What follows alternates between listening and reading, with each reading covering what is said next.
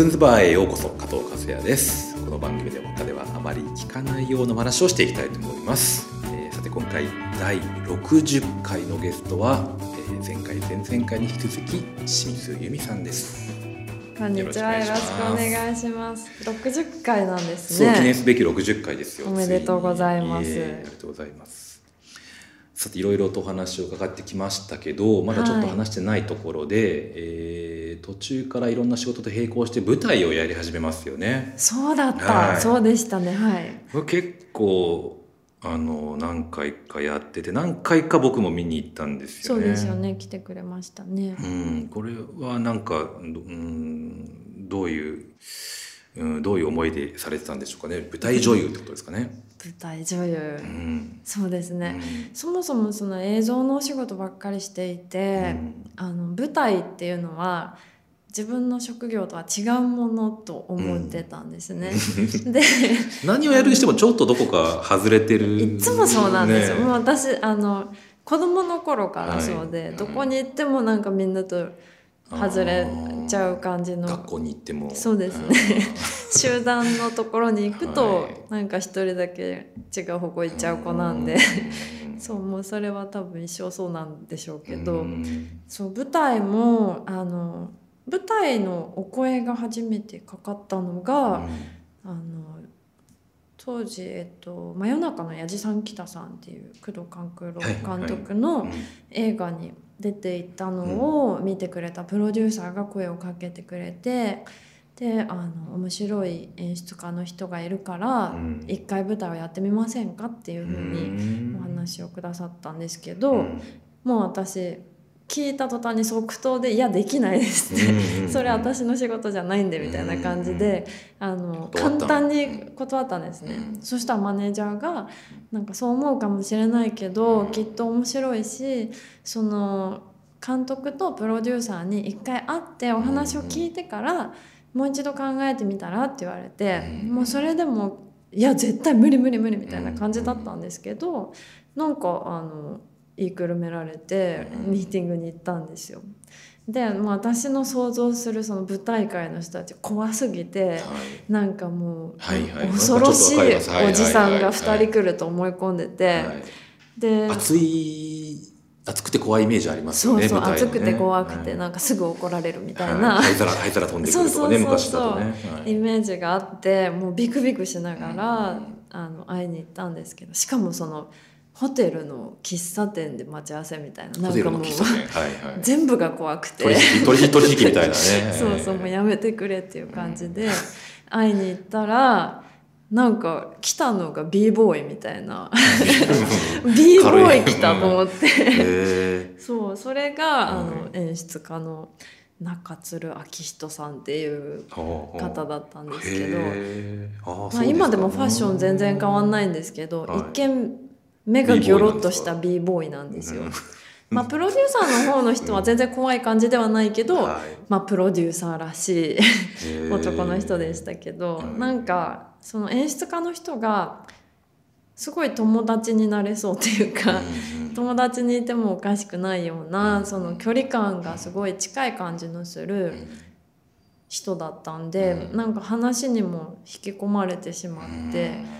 ずっと話してるうちにちょっとこの人とだったら挑戦してみたいかもみたいなポジティブな気持ちになっていってそうそれで、まあ、やったことないことだしなんかもし自分にできることなんだったら舞台で演技なんかできたらかっこいいなと思ってそうそんなちょっと軽めな気持ちでやってみようと思って始めたんですけど。そうだったんですね。そうでもその舞台がどうやって作られていくかっていうことも全く知らなかったし、はいはい、そのまあ通常だと、まあ普通のそのミュージカルとかダンスとかがないものだったら1ヶ月間ぐらい毎日お稽古をするんですけどでその稽古が始まって3日目ぐらいの時に。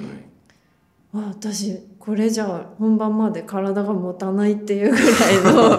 まあ精神も疲れるし体も疲れてなんかこれはやばいと思って、そこから朝走るようになりましたね。うん。体力つけなきゃと。そう。なんか私のキャラを知ってる人からしたら、はいはい。由美ちゃんが走るなんてすごい想像しにくいと思うんですけど、努力努力して仕事は縁遠いみたいな。努力じゃなくてもう本当に、あの自分を強くしないとはいおかしくなると思って、うん。そうそんな気持ちで初めてなんか自らランニングをしましたね。なるほど。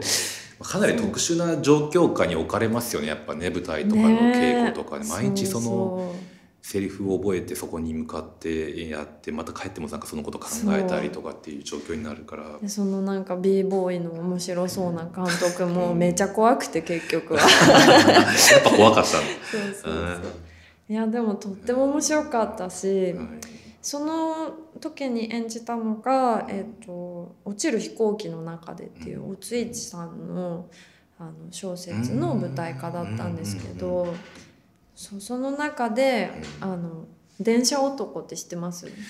ああ、れもすごい流行りましたね。電車男とエルメスってその電車男と恋をするはいはい。はいギャルがいるんですけど、はい。そのあはいはいはい。にあの電車男ですね。そうそう、はいはい。その飛行機の中に、まあ、密室劇なんですけど、はい。飛行機の中にはい。電車男的な存在とはい。エルメス的な存在がいてほう。そのエルメス役。うんみたいな役をやらせてもらったんですけど、うん。はい、エルメスっていう役名ではなく？エルメスっていう役名だった気がします、エルメスって役名でした。そのままじゃあ持ってきたんそうそう電車の中で別に誰も僕の名前はとか言わないんでその脚本上は多分私エルミスでしたね。はい。なるほど。そうそうそうそう。僕がよく覚えてるのはあのボブっていうねはいそうです見に行ったんですけね。どあの脚本演出、まあ、出演もされてたのかな？西田西田さんっていう西田後正文さん。に西田正文さん、はい。はえっ、とそうですね初めての舞台次の次3本目ぐらいだったかなと思うんですけど3人芝居で、ははいい西田さんの脚本で西田さんその時は出演はしてないです。あ出演はされてない、はい。い。すごい面白かった演ですね。出と脚本だけで。で実はあのボブって題名私がつけたんですよ。ボブのタイトルの話僕知ってます。知ってますよね。はいはい。そうそうそう。でもなんかに書いてあったような気がするあ本当ですか？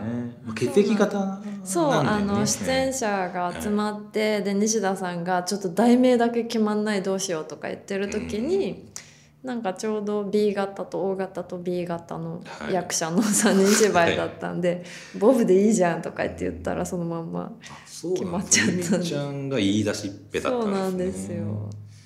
そうなんか再演もね最近されてて。あそうなんまた違う役者、そうそう。えー。なんか超有名人で全然お声かかんなかったんですけど。石田さん、はい。うーん。ね後に朝ドラのねそうですね。西田さんも大活躍されてますねえー。最近はでもちょっと舞台はやってないんですかねもしかしたそうですね。ん。最近はしばらくやってないかな、最後に朗読劇には出ましたけど、はい。朗読劇、その舞台もまたやりたいけど。はい。なんか印象に残ってることありますか？そのまあ10作ぐらいはあるんですかね？舞台で、舞台で、うん。10作以上出てるんですかね？だっていっぱいありますよ舞台なんて、うん。いちいちなんか何かしら起こるし、うーん、なんだろうな印象に残ってること。まあ、大体なんかし誰か殺されちゃったりとかね。うん。誰か泣き叫んだりとかね。しますよね。えね。なんかいろいろあったな舞台な。まあでもその印象に残ってるのは舞台ってその時間が結構普通に流れるじゃないですか、うん。映像と比べて、うん映像って後に来るしなんだろうシーンを先に撮ってはいはい。前に戻ったりとか、制作の。結構その撮影の順番がめちゃくちゃだったりはするんですけど、舞台はやっぱり順を追って作っていけるので、うん。その時間軸的にはあのそんなに負担がない作る側に。うんうん。演じやすいっていう。そうですね。と思うんですけど、なんか映像の監督が舞台をやった時に、それをぐちゃぐちゃにする舞台だったんですよ。うんその時代がえっと時間軸は現在と過去と未来となんか結構行ったり来たりするようなはいはいはい。お芝居をしてでもちろんその時間軸がバラバラになるんで着替えとかい。そのヘアチェンジとかもはい。すっごいいっぱいあって。はい。でその中でその暗転時間を超短くするっていうはい。なんか過酷なチャレンジをした 舞台があって、もう簡単に言ったら、うん。そうすごい発狂して泣きながらはけた後に大笑いで出てくるみたいな。あ それがもう止まる暇なくなんか歩きながらみんなに着替えさせてもらってみたいな感じでやるのがあーってあもうあれは最強のトレーニングでしたーなるね。ほど。見てる側からしたら面白いですけどね。面白いと思います。すごいってなるんですけどうん。もうそれができるようにしていくまではもうん。そうだよね。うそうすごい大変で精神的に精神的にねなるほど。うん。負荷がかかるんでしょうね。そうそうそれは結構いやすごいことやってくれるなっていう。はい、うん。まあ面白かったですけど、うん。でそうこうしてる間に、はい。えーまあ、途中かもしれないですけど一回アメリカに何年かはい。ね渡りましたね。ました、そのやっぱなんかは一回アメリカに行きたいとかうん、何年ぐらい行ってたんですかあれ、何年ぐらいだろう？うん。なんか34年だと思うんですけど3-4ちょっとはっきり何年とは分かんない。まあ3年以上は行ってたと思いますね。でアメリカの、あのーお仕事をねいはい。くつかやってたんですよね。はい。うん。そうですね。アメリカに行きたいっていうのは、なんか行きたいっていうより行かなきゃみたいな感じでずっとあって、一回もっと若い頃に行こうとして、まあ、当時はまだあの若かったし全然お仕事もそそんなにしてなかったんでアメリカにその役者の勉強をしに行こうかなみたいな感じで調べ出して、まあ、事務所とかにも相談して、もう本当に行こうかなっていう感じだったのにうん。なんか急に日本でのお仕事も忙しくなってきて。うん行くのも怖いうんし、うん。なんとなくやめちゃったんですよ。多分は20代前前半ぐらいだったと思うんですけど。うん。まああのうち母親がアメリカ人だし、はい。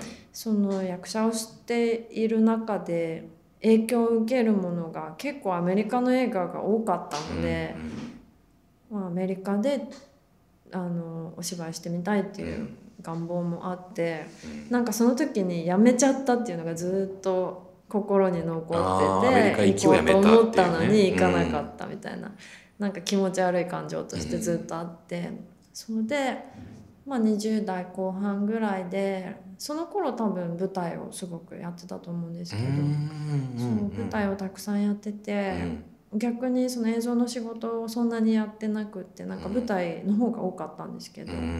その頃になんかもっとあのステップアップして映画のお仕事がしたいなって思っててアメリカ行っちゃおうかなと思って。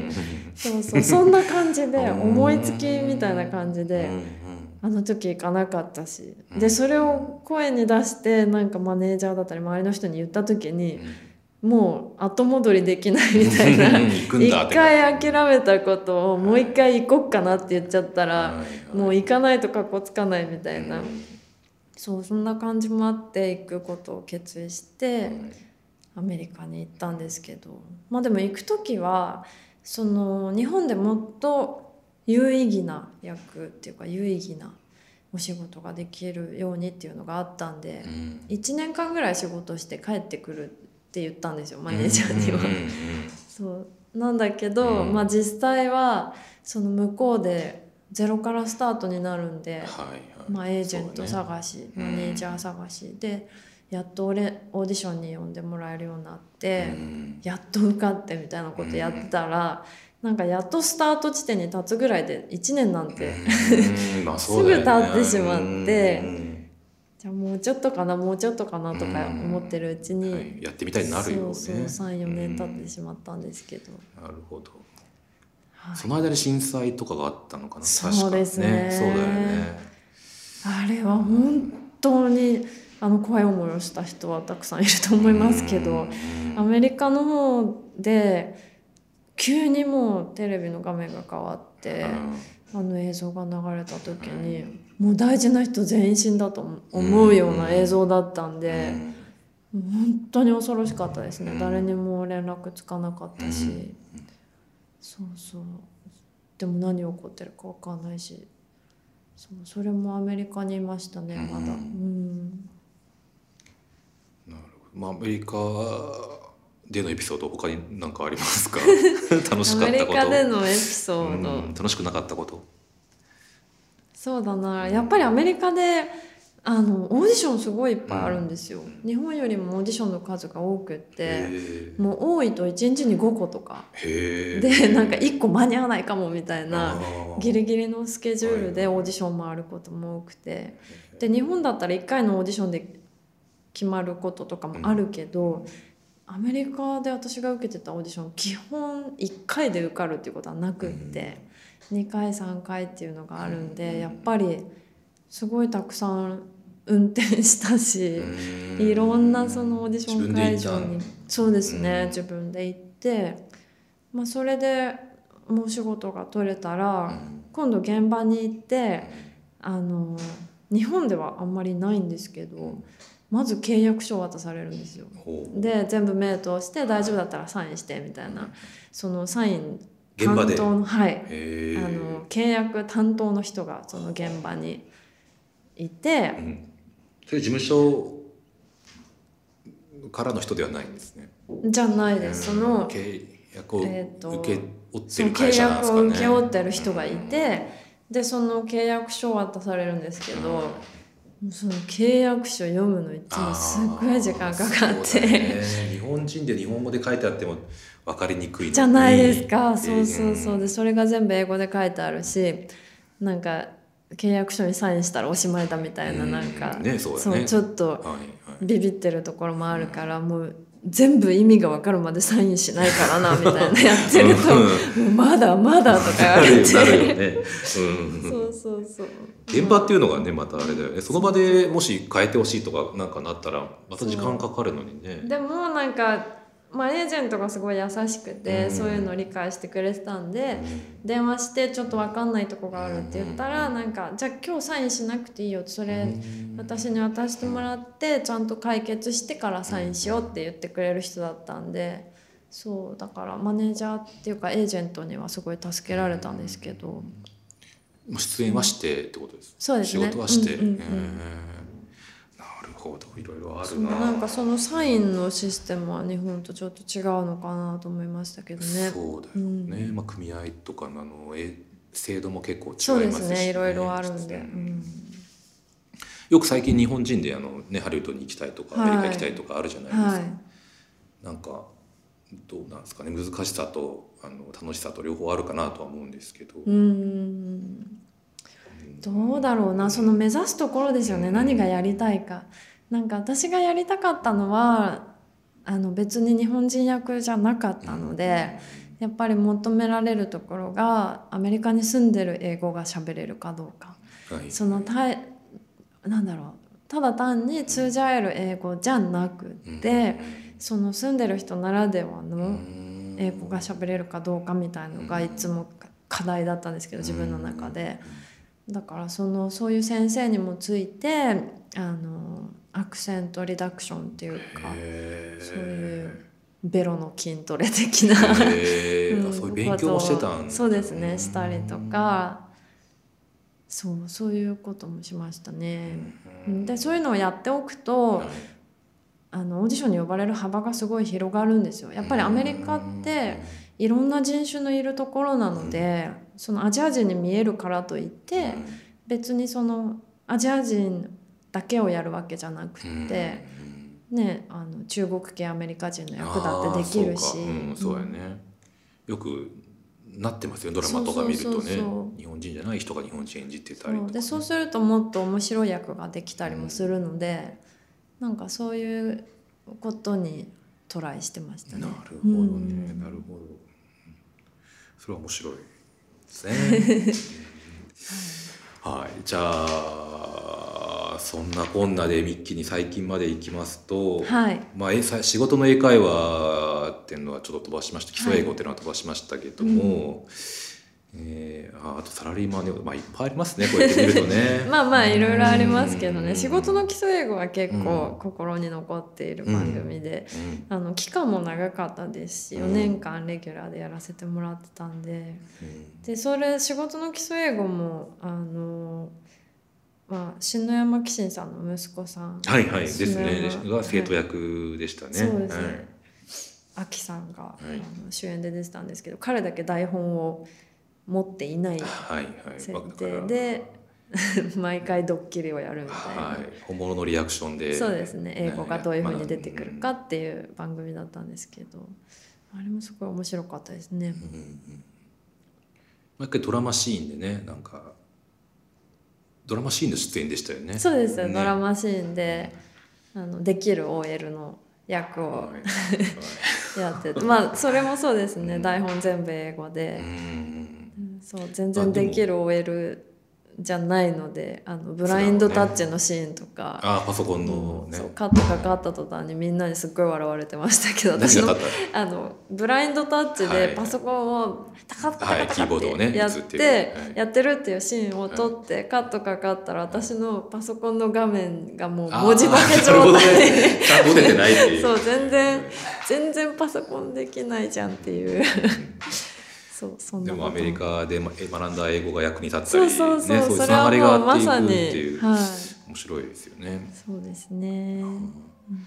まあ、最近や今後はなんかどんなことにチャレンジしたいとかありますか？そうですね。最近は私も実はラジオのお仕事をしていて、はいまあその僕仕事じゃないんですけど、ね、あそっかそっか仕事じゃないのか。お遊びでそう、はい、私あのお仕事でラジオ番組やらせてもらってるのでその音楽の勉強をもうちょっとしないとなと思ってます、うん、結構そのラジオで、あの音楽をかけるので、うん、選曲する時にあの全然知らないと選曲できないじゃないですか。うんそうでも好き、ね、そう音楽大好きなんですけど、うん、なんかあの最近のものを意外と聞いてないなと思ってなんかもう自分の好きなものを決めつけて、はいはい、なんか昔の自分が好きだった路線とかが好きなアーティストとかでなんかなんだふ増えていってないなと思って。そうだから新しい音楽をもっと知っていきたいなっていうのとちょちょっとあんまり仕事と関係ないかもしれないですけど。あとはまあ面白い映画に出られたら、うん、今ちょうどあのまだ情報解禁してないんでなんだか言えないんですけど、はい、あの昨日からクランクインした映画の撮影中でして。そんな忙しい いやいや今日ちょうど休みだったんではい。そうそうそう。えー、じゃあいつか情報公開して公開される、そうですね楽しみにして。はいはい。そんなんでいいですか？大丈夫ですよ。はい。じゃあというわけで3回にわたってお送りしました。えー、今後の活躍も期待しています。ありがとうございました。ありがとうございます。